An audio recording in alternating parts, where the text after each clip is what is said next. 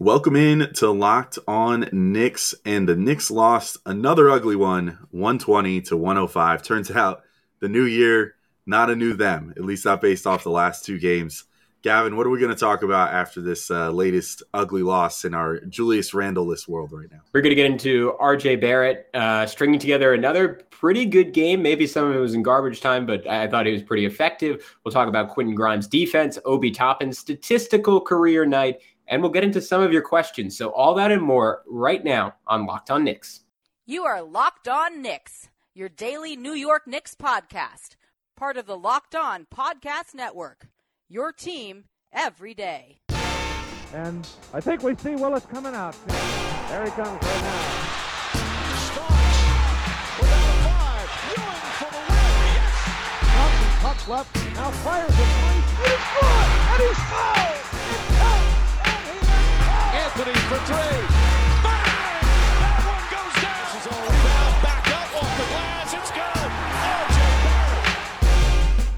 Infectious.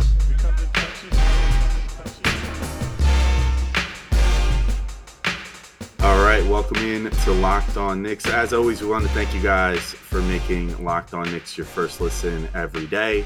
Uh, we're available on all your favorite platforms, including now YouTube. So if you wouldn't mind checking us out on YouTube, that is much appreciated because we're trying to trying to build up a little presence on there, and you can see our beautiful smiling faces every day. Or in today's case, uh, not as beautiful, maybe smiling some, but also frowning some faces.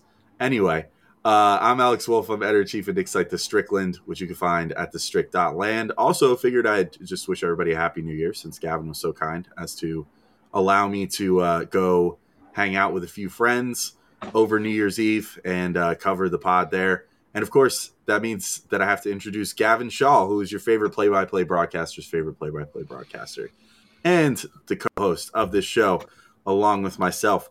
And we are talking about the Knicks 120 to 105 loss to the Raptors in Toronto, a uh, fanless stadium. Once again, uh, Toronto has decided to uh, cut off fans for 30 days or three weeks, whatever it was. I don't know, I forget. Uh, in response to just the the COVID uh, cases increasing at the moment, and uh, you know they they've decided to go empty arena again, which is a little weird. And this game was a little weird too, I guess. Uh, the Knicks, it was like Tom Thibodeau's worst nightmare. Uh, only had uh, Taj Gibson as one of his regular centers available for this game, so his whole like 48 minutes of rim protection thing was not really an option. Uh, and you know, on paper, this Raptors team plays pretty small, so you would think like, oh, good matchup, but in reality, uh, Gavin, they're one of the like longest teams in the NBA as far as like you know the height might not be there, but these guys can block the crap out of guys like left and right. They can contest shots like crazy. They play really hard, really consistent defense on this team, and you know the Knicks sort of. Uh, uh, I don't know. I don't know if I want to call it the B squad, but they're they're certainly you know COVID depleted team right now could not keep up with what the Raptors were throwing at them in this game. Yeah, I thought it was a bad sign when OG Anunoby drove the ball to the basket twice on RJ Barrett and basically put him in the stanchion on both of them. Like, could not have been easier. Uh, Fred VanVleet was just raining fire from three. Scottie Barnes felt like he was too big. Pascal Siakam kept getting mismatches and felt like he was too big and long and could do whatever he wanted around the rim. This felt like I mean I've said it in reference to the Knicks before, not not as often the last two years, but like an NBA team against a, a college team for stretches. And I thought the Knicks played well in the first half. It was sort of the inversion of the, I guess, the analogy that Wally made during the the T Wolves game of like the scrappy mid major going up against the, the Duke or the North Carolina. Uh, Quentin Grimes in particular was was leading that charge, and he, he was doing a great job uh, digging in and, and, and helping and forcing steals, and, and the Knicks were hitting just enough threes to sort of stick around in the second half. I, I, just sort of think they got depleted and ran out of energy a little bit. But the place I want to start, even though Obi Toppin statistically had a career night, a, career high 19 high points, or tied a career high with 19 high points, a career high six assists, I want to start with RJ Barrett because I thought it was an important development, Alex, that he had another good game. Uh, it didn't shoot well initially, and you, you can make an, an argument that uh, a lot of his production came in garbage time. Um, I already mentioned the poor defense, but I, I, thought he showed a burst that he hasn't recently. Like even, even that little um, like pump and blow by of Pascal Siakam into the one handed dunk on that play, I, I, all, all I was left thinking was, man, he, he outside of last game, he hasn't moved like that since the first couple games of the season. And, and then later in the game, taking advantage of mismatches twice on Fred VanVleet, backing him down for a layup one time, and then a reverse pivot, uh, banker, lefty hook. Uh, threw some really smart passes. Uh, had, a had a cross court bullet to Obi Toppin, who who ended up missing the wide open three. Um, a little a little toss back to Evan Fournier from under the basket for a three ball. Um, had that in rhythm step back three to beat the shot clock. Uh, overall, it was just sort of everything I'm looking for from RJ. And to me, that's I mean, we, we just did the episode with Tom, right, where we all had, we all lauded RJ as probably the single most important swing piece for the Knicks the rest of the season, the biggest story to watch. I think these last two games have been a big step in the right direction on that front. Yeah, I agree. I liked how he played. You know, I I do think that you know, remember how you know you used to always say like Ben Simmons is, and obviously we haven't seen Ben Simmons play this whole year, but Ben Simmons is sort of like RJ Barrett's nightmare because it's a guy that can guard him that's bigger, stronger, longer, and you know can just generally not take any crap from RJ on the court. That's more or less the matchup that he ran into with OG Anunoby, uh, and pretty much anybody on the Raptors can do that to him, other than maybe like Fred Van VanVleet. So I think that it was pretty impressive that he managed to I mean, take uh, really some some lemons and make lemonade out of them in this one because he he was not looking good through the first quarter or two. It looked like he was very overmatched against like the likes of Anunoby and some of these guys, and then started st- kind of sort of figuring things out as the game went along. Um, and you know, getting that shooting percentage up, making a few shots here and there, made a step back three at one point, which is something that we obviously want to see out of him. Uh, hopefully, he starts finding his rhythm again soon. I, I, do think, like you said, he's gone a long way towards maybe getting that rhythm back a bit over these last couple games. I am still kind of left with many of the same questions about, you know, is this a guy that, it, what's his ceiling? You know, like, is he going to end up looking more like the the guy who could score 30 early in the season? Is he more the inconsistent guy that we saw for, you know, 20 or so games after? does he sort of live in this area where he was sort of like last year, but maybe slightly worse from a three point shooting perspective, where he's just going to be like a good role player? Maybe he should just sort of lean into like figuring out how to, you know, play really good defense and make himself useful in as many ways as possible on offense, even if he's not scoring the ball. Um, I, I don't know for sure, but yeah, it was it was definitely a good game from him. Uh, also, a great game from Obi Toppin, which you mentioned, so I'll throw it to him now.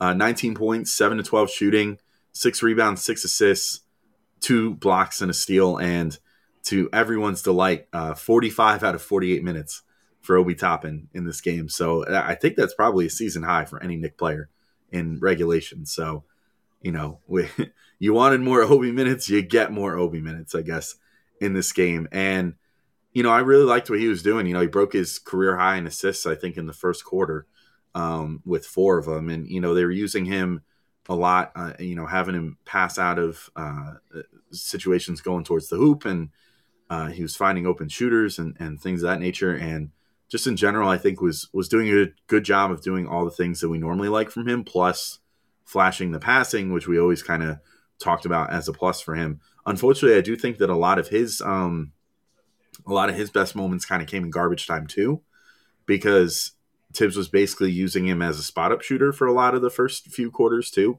which has always been sort of a weird thing with him because he does so much better when he's going towards the hoop. Um, so I wish his usage would have been a little better. We might have seen Obi get his first 20 piece in this game if that was the case, but all in all, it was a it was a really good game for him, you know, and just the latest entry in the like, can Obi keep that level of energy up for regular minutes? Yes, yes, he can. He just did it for 45, so obviously he can keep that energy up. Yeah, I, I guess how would you ideally use Obi Toppin? Because to me, that, that's such an interesting issue with him, and, and maybe part of the conversation we were having when he was first drafted, because it is it is hard to like just park him around the basket when when you have Nerlens Noel, you have Mitchell Robinson. Um, I think he's best utilized like like when he's able to be active off the ball, is able to be able to cut with some momentum towards the rim. So I don't I don't mind him being stanchioned out there on the perimeter. It's just sort of how active is he and how how able are the Knicks to involve him. And, and to some extent, that's not even really about Obi, right? It's just about like how well is everyone else moving.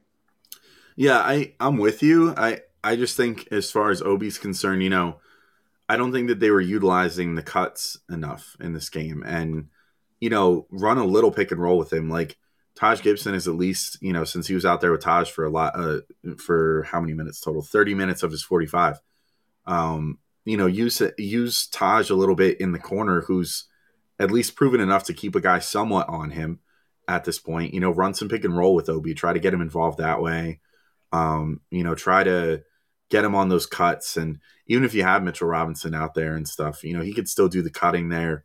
Uh, and you know, you can even give it to him, sort of try to get him going downhill, almost like I used to with RJ. You know, where just try to get him the ball and get him get him, you know, streaking towards the hoop with a quick screen around the perimeter or something. Maybe it's with a Mitchell Robinson, you know, who can give him a handoff and then get him going downhill.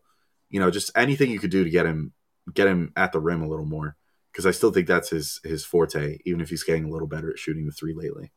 Yeah, I think it's all about getting momentum for him. But Alex, uh, I'll, I'll, throw it to you one final time. Let, us let's, let's talk a little Built Bar, and then I'll, I'll share my thoughts on Obi Toppin right after. But you know what? You gotta you gotta fuel up if you want to if you want to play 45 minutes like Obi Toppin.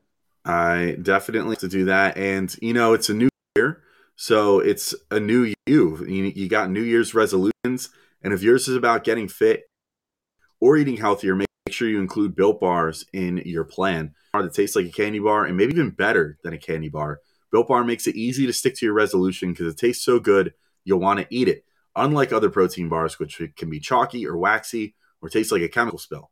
You want to eat healthy, but it just gets so boring. By like week three, you might be thinking, this is just not worth it. Where's the chocolate? That's where Built Bars come in. They're covered in 100% real chocolate, but they also only contain 130 calories, 4 grams of sugar, 4 grams of net carbs, and a whopping 17 grams of protein. You can compare that to a candy bar, which usually has 240 calories, 30 grams of sugar, dozens of net carbs, and of course, fat. You don't want any of that. You're trying to lose weight in the new year. So even if you're not a huge fan of working out, though, you can at least eat something that tastes good and is good for you. That way, when you enjoy a delicious built bar, you can almost count it as a workout. And there's so many flavors to choose from coconut almond, peanut butter brownie, raspberry, cookies and cream, salted caramel, mint brownie, and many more. In fact, Built is always coming out with new limited time flavors. So check out built.com often to see what's new. Go to built.com and use promo code LOCKED15 and you'll get 15% off your order. Again, use promo code LOCKED15 for 15% off at built.com. All right, Gavin, I'll just write to you out of the break. Uh, what should we talk about? We did sort of do like almost a mini mailbag solicitation uh, for this game because we didn't feel like talking about the actual game too much. So we we have some questions from people from Twitter. But do you want to talk a little more about the game or hop into those? Yeah, I want I want to share some final thoughts on on Obi Toppin I, I, thought his first quarter was was maybe the best overall quarter or, or right up there that I've ever seen him play before. I mean, came out, hit the three ball right away, and then I just love I mean, it, teams are so like like crapping their pants basically every time he cuts to the rim or gets the ball around the rim. He's built up a reputation in the NBA at this point. And that's that's fantastic for a guy who we were questioning whether he'd even be in the league in a couple of years, a season ago. I, I mean, there was that throw in from Burks over the top where he caught it and to your point, just just leveraging the attention he got that time, kicked it to Taj Gibson for three. Um, had another play where he cut to the basket, and on this play, he didn't even get an assist because it ended up being him throwing a pass to Fournier, who, who swung it around to IQ. IQ missed the three. Obi flushed it back home. But the bigger thing to me was when he cut multiple defenders on Toronto had to go with him. That gave Fournier a slight opening. Fournier made the pass, got an even bigger opening for Immanuel Quickley. Um, another play where, I mean, to your point, getting it to him on the move, uh, caught it on the run a, baseline dribble drive past the defender, and, and then just this brilliant feed to Evan Fournier. And I, I, love passers who can do this. He didn't throw the ball to Fournier; he threw the ball away from the defender, and and Fournier went and got it. It's almost like the great quarterbacks in the NFL. You're putting in the spot. You're not you're not sending it to a specific guy. Um, also hit an elbow jumper in in the fourth quarter, which was nice to see. But I, I thought a really really fantastic opening quarter for Obi Toppin, uh, leveraging his cutting ability, leveraging his passing. Uh, the other guy I mentioned quickly, but I wanted to talk about was uh, Quinn Grimes, just because I just think it's so obvious that this is going to be a guy who he, he just seems like a player who will be on a contender for the prime of his career and will be whether as a starter or as a sixth or seventh man will be an integral piece of that contender. I've seen people throw out the Danny Green comparison before. I'm starting to like it more and more, especially defensively, just because he still needs to get stronger. He still needs to get a little bit more mobile on that end. But the guy is just so, so smart and so ahead of his years in, in terms of, I mean, Wally kept mentioning this in terms of how he he helped and he he say he bailed the Knicks out of multiple possessions where, where they were in a mismatch and he was able to come over, help, recover, and, and stay in a good spot. He reminded me of a lot of the guys on the Raptors who, who just kill you defensively with their intelligence. So I, I, just beyond the fantastic shooting, I just continue to be really, really excited about Quentin Grimes. I, I think whenever this Knicks team is good, he's going to be a really important piece on it. Yeah, I agree. I love Grimes too. You know, I thought that he had a great game. I think I think his help defense, you know, Mike Breen was was lauding it all day.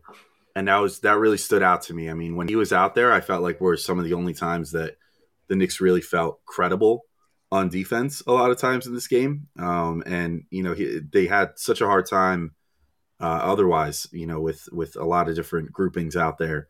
You know, this was sort of one of those games where there was no there was no players that did well. You know, in like the plus minus department, but Grimes only coming in with a a minus six. You know, which put him sort of in in similar company with like Alec Burks, who had a minus five. You know, and played pretty well. Uh, I, I think that that sort of was pretty telling as far as to his impact. You know, he was when he was out there, it felt like the Knicks were kind of in the game. Um, when he was out there, when he was out of the game, you know, it seemed like they were struggling to defend all that well, and especially to like generate events. Like he and Alec Burks both did a really good job of like keeping on their toes, trying to anticipate passes. You know, they both generated a number of steals on their own. Uh, Grimes ended up with four. Burks ended up with five you know, so not an insignificant number between them at all. That's seven seven total steal or sorry nine total steals between them uh, out of ten or sorry eleven total for the team. Um, so you know was, they had an outsized impact on the defensive end, which was really good to see. Um, I, I really do think you know Grimes also managed to put the ball on the floor once or twice. You know, drive by a defender. You know, he's proving that he's more than just a jump shooter, but even if ultimately some of the other stuff doesn't pan out and he does end up as just a jump shooter, we can feel pretty damn good about it because he's he's clearly the real deal on that end. Yeah, I'm I'm I'm in total agreement with you. Uh, he is going to be a two way stud for the New York Knicks for a very long time. All right, let's uh, let's quickly get into our first mailbag question, then we'll take a break and we'll hit one more. But the first one comes from Doug B at Doug Lust, fantastic username. Uh, compare and contrast Knicks slash Raptors draft and development process and see which projects better? So that, I thought that was a, fun question. Obviously relevant. Uh, the Raptors have been uh, widely considered one of the best in the NBA in that capacity. Pascal Siakam, a late first round pick, a massive success story. OG Anunoby in the same boat. Scottie Barnes, a surprising pick for a lot of people over Jalen Suggs. So far, that has looked like the right decision. Fred VanVleet, a second round pick, one of the best, uh, maybe an NBA. I think undrafted, technically speaking. Oh, was he? Actually. Oh, yeah, sure. Yeah. yeah, I forgot about that. Uh, one of one of one of the better undrafted free agents in NBA history. In that case, uh, Chris Boucher, I'm fairly sure was undrafted out of out of Oregon. Um, he's he's a success story, becoming a rotation player for them. You can you can go on and on and on and on. The point is they they have done it better than just about anyone else. And I think the Knicks, with their new front office, may be on a similar trajectory. Alex, obviously, they, they don't have anyone with with the star projection of a VanVleet or or Barnes, but in terms of these last two drafts and getting value, it, it feels sort of similar in terms of finding diamonds in the rough that maybe fit in with, with, with the culture and the system in place of a specific team. Yeah, I mean, so like last year, for example, obviously they they find Obi Toppin. A lot of people kind of scoffed at that pick, us included. I mean, I'm not going to absolve us. Like we we were like, well, this sucks, you know, on draft night, and we're like, damn it, like nobody can save the Knicks from themselves. They end up with Obi Toppin. This is going to be terrible. But clearly, they saw something that a lot of people didn't, and you know, I, I guess you could still argue like Tyrese Halliburton, for example, like, oh, they missed on him. That sucks, but most of the other guys that we were kind of looking at in that spot as you know as amateur draft pundits here didn't work out nearly as good as Obi Toppin, and they they found probably the best one of the one of the two or three best players available reasonably in their range. You know, because uh, Halliburton could have reasonably gone in that spot. So if you want to say Halliburton's better than Obi, sure, it was a miss, but Obi's playing fantastic now, and it's really hard to argue with that pick at this point. Same thing as the Quickley pick. You know, we sort of scoffed at that and he's worked out as well as he has. And he has I mean, again, you know, maybe not quite the star projection that Fred VanVleet does at this moment, but Fred VanVleet didn't have that projection either when he first started in the league and then sort of figured it out and got there. It, there is a world, and we've talked about it a number of times, where Quickley could end up a legitimate star if things really start falling into place for him. Um, and then, you know, Grimes would just sung his praises. He looks like a fantastic value at 25. Uh, Deuce McBride, you know, he didn't weirdly didn't get a ton of playing time in this game. I thought that I thought he maybe got hurt or something, but uh, you know, Deuce looks like a, a really dogged defender. Uh, like he can shoot the three, although he didn't hit hit many in this game, but he could definitely distribute the ball. He can do point guard things. Um, and Jericho Sims, they picked damn near the end of the draft, and he looks fantastic as well. On top of, if you want to throw one more guy out there that we haven't seen in the NBA yet, um, they managed to pick up uh, Lucas Samanic, uh, who used to be with the Spurs as like a second draft candidate, and he's looking pretty good too. I, I think that might have been the case with Boucher for the Raptors. I feel like he maybe at least was on a summer league team for some other team, something like that for the Raptors. I might be mistaken, but you know maybe we could call that the the Knicks version of Boucher. But either way, yeah, I, um, you know I, I like uh, what they're doing in the draft right now. The development thing is another story entirely, and we won't be able to really grade them on that for I think another two or three years, uh, based off the fact that like RJ wasn't their pick, even if we still believe in RJ greatly. Um, you know, they pretty much you know they only have guys that are in their second year right now, and I, most guys you can't really start grading like that until they're about at the end of their their rookie contract, Uh, because uh, then it's like time to pay them. And then you really figure out, like, you know, okay, how good was this development staff? Like, you know how much this player going to get paid what's the projection looking like for once he's not a rookie anymore you know or on a rookie scale contract um, and and that's sort of where the the cream rises to the top so couple years but as of right now i think the process is good yeah, I actually, I mean, I'll, I'll put in a word for the Knicks development so far. Um, IQ, you you need the the three to come around at some point, but he he's a vastly improved player in just about every other capacity. Certainly defensively, we've talked again and again the ability to get all the way to the rim versus just to floater range. Uh, his mid-range game, which was non-existent a year ago, all of a sudden he's like a, a, pretty nasty turnaround jumper from the foul line in his bag. Obi Toppin, a completely different guy. I mean, beyond being just the plus-minus king of the Knicks, just in terms of skill set, the ability to to face up and drive. We're, we're seeing a, a, burgeoning like face-up face-up based post game for him. Uh, defensively, he continues to make positive strides even someone like Quentin Grimes, like he, he was not this guy at, at the University of Houston a year ago, or, or maybe just translating to the NBA a little bit better. But it, it feels like the Knicks have put in work there as well. So I, I'm I'm pretty confident in the Knicks in that capacity. I think just to answer Doug's question overall, it's not really fair to compare the Knicks to Toronto two years in because Toronto again is pretty much the class of the NBA in these capacities, and they just have success story after success story um, and, and, really high level ones with, with, all stars. In I mean, I, I don't think VanVleet's ever made an all star team, but he, there's a decent chance he will this year. And, and Siakam being an all star um, and all these other guys. But the Knicks, the Knicks could be in the upper echelon of the NBA eventually. All right, let's uh, let's see what else we got. Uh, Steve Thomas at Dark Steve 590. At what point do the Knicks start trading off quote unquote assets in order to assess the rest of the roster? Alex, I will throw that to you. Uh, tomorrow. I mean, I'm pretty much there. You know, I, am and we'll talk about this in a minute. And I, I, you know, you said you touched on this a little bit the other day, um, on the solo pod, but like, you know, I don't think that that necessarily means trading Julius Randle. I do think that Julius Randle needs to play better if the Knicks are going to ever get anywhere, um, particularly this season. I mean, obviously we've seen these last two games. It's it's a struggle without him there, but They've also been relying on Kemba Walker a good deal recently. They don't have Derrick Rose.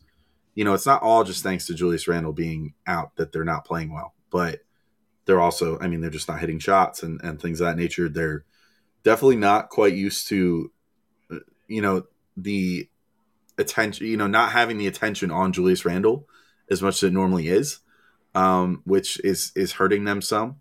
But you know, so I wouldn't put Julius in there. But if if we're talking like Alec Burks, I would trade him tomorrow if the right offer came up. Um, you know, if we're talking Evan Fournier, I would trade him tomorrow. Or I should say, like as soon as guys get back from COVID protocols and and uh, Kemba gets back from from his uh, what is it tweaked ankle right now. Um, but you know, once you get some semblance of health back on the team, uh, I would trade Burks tomorrow. I would trade uh, I, Fournier tomorrow easily. I would trade Taj Gibson or Nerlens Noel if some team thought that they would be helpful to them. Probably not both, but one or the other for sure. Uh, maybe both, I guess, if you feel confident that Mitch and and Jericho Sims can carry you in that capacity the rest of the year, and you want to play small a little more and get Obi out there. But yeah, I would I would look into doing those. Uh, Kemba Walker too. I mean, I, as much as I've liked his resurgence lately, if some team comes to you like the, I'm trying to think. Uh, I I've, I honestly, as far as the league at large is concerned, it's so hard to keep track of like who needs what right now because everybody's just kind of screwed um, with this whole injury situation. I think records are getting a little screwed up in that regard. Um, you know, as far as like what the standings are now might not be reflective of how they're going to look at the end of the year when everybody's healthy and everybody gets that final few week push to like really go after it. But, um, you know, maybe like the Clippers or something would be into uh, Kemba or the Mavericks, you know, as much as that's kind of sacrilege or, you know, some team like that, find a team that would be into him and wants to give you something of value for him, thanks to that nice little 44 point game and the Christmas triple double and all that stuff, then trade him tomorrow too. I mean, at this point, we've seen basically with all of the quote unquote best players on the team, the Knicks aren't, uh, you know, the starters are bad. They're just straight up bad and they get run off the floor a lot of nights. And then we've seen, you know, in these last two games that clearly the younger players need some seasoning and some time to, you know, get better before they're ready to like lead the team, you know, and and really be like huge impact players without the assistance some of those vets. So I think if you can keep like the main engine and Julius Randle and then trade off some of these other vets and get some assets to build out more young assets on, on this team, that's what I would do. I, I think that's that's the way to be. Um, and so I would start the fire sale tomorrow if someone was interested. Yeah, I think. I mean, to be clear, I, I don't. I kind of don't think the Knicks are going to do it at all. That just doesn't really seem like their mo. Their their mo this season seems to be winning. Oh, I don't think they will either. Yeah. yeah. thinking they're going to do it versus like wanting them to do it totally different. I, right, I agree right. with you. I think they're going to ride it out. Yeah. Um, but anyways, my, my point my point was going to be um, if if they do do it, I think they would do it to try and get a first round pick. And with, with Derrick Rose injured and, and probably, I, I, mean, I don't think likely to be traded anyways. Alec Burks is probably the one guy who who could get you a first round pick with how well he's playing, um, depending on the team. So I, I, I threw together a little list, Alex. You could you could cut in at any point and stop me if, if, if you like a team or you don't think a team is, is realistic. Um, but I, I, just went through the whole league and just wrote down a bunch of names. Uh, the Bucks, I think he'd be a great fit on. I don't think they can trade a first because I think New Orleans owns all their firsts for the indefinite future. Maybe wrong about that. Uh, the Heat, on paper, I feel like Burks would be a great Heat culture guy, but they have Victor Oladipo coming back, who probably fill that role. Obviously, Tyler Herro. They have Max Strus, who's been shooting the ball well, so maybe not the best fit. The Cavs, I think, uh, and I'll throw it to you for this one. I think they're an interesting option with Collin Sexton and Ricky Rubio both out for the season. It feels like a combo guard, and we, we know Burks can play some point in a pinch. Would be a really great fit for them. And I, I just I, I like the combination of his shooting and his his defense and his, his, handling ability next to Garland with those two bigs. I, I, just think he'd be fun on that team. But to me, it's just a question of does Cleveland want to say, all right, we, we have all these injuries, let's pare back and, and kind of put things together for next year. Obviously, if they were to trade a first to the Knicks, I think it would have to be heavily protected because you're not giving up a mid first round pick for Alec Burks. Yeah, I uh so I think like the Bucks and the Heat, obviously, yeah, I could see that happening. You know, they're obviously really talented teams that have big aspirations this year.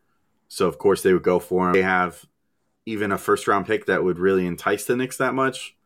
Maybe. I mean, I guess, you know, really the Knicks have turned the 25th pick two years in a row into a pretty solid contributor. So, you know, I, I guess that in theory, yeah, that, that they'd probably be interested in that sort of thing.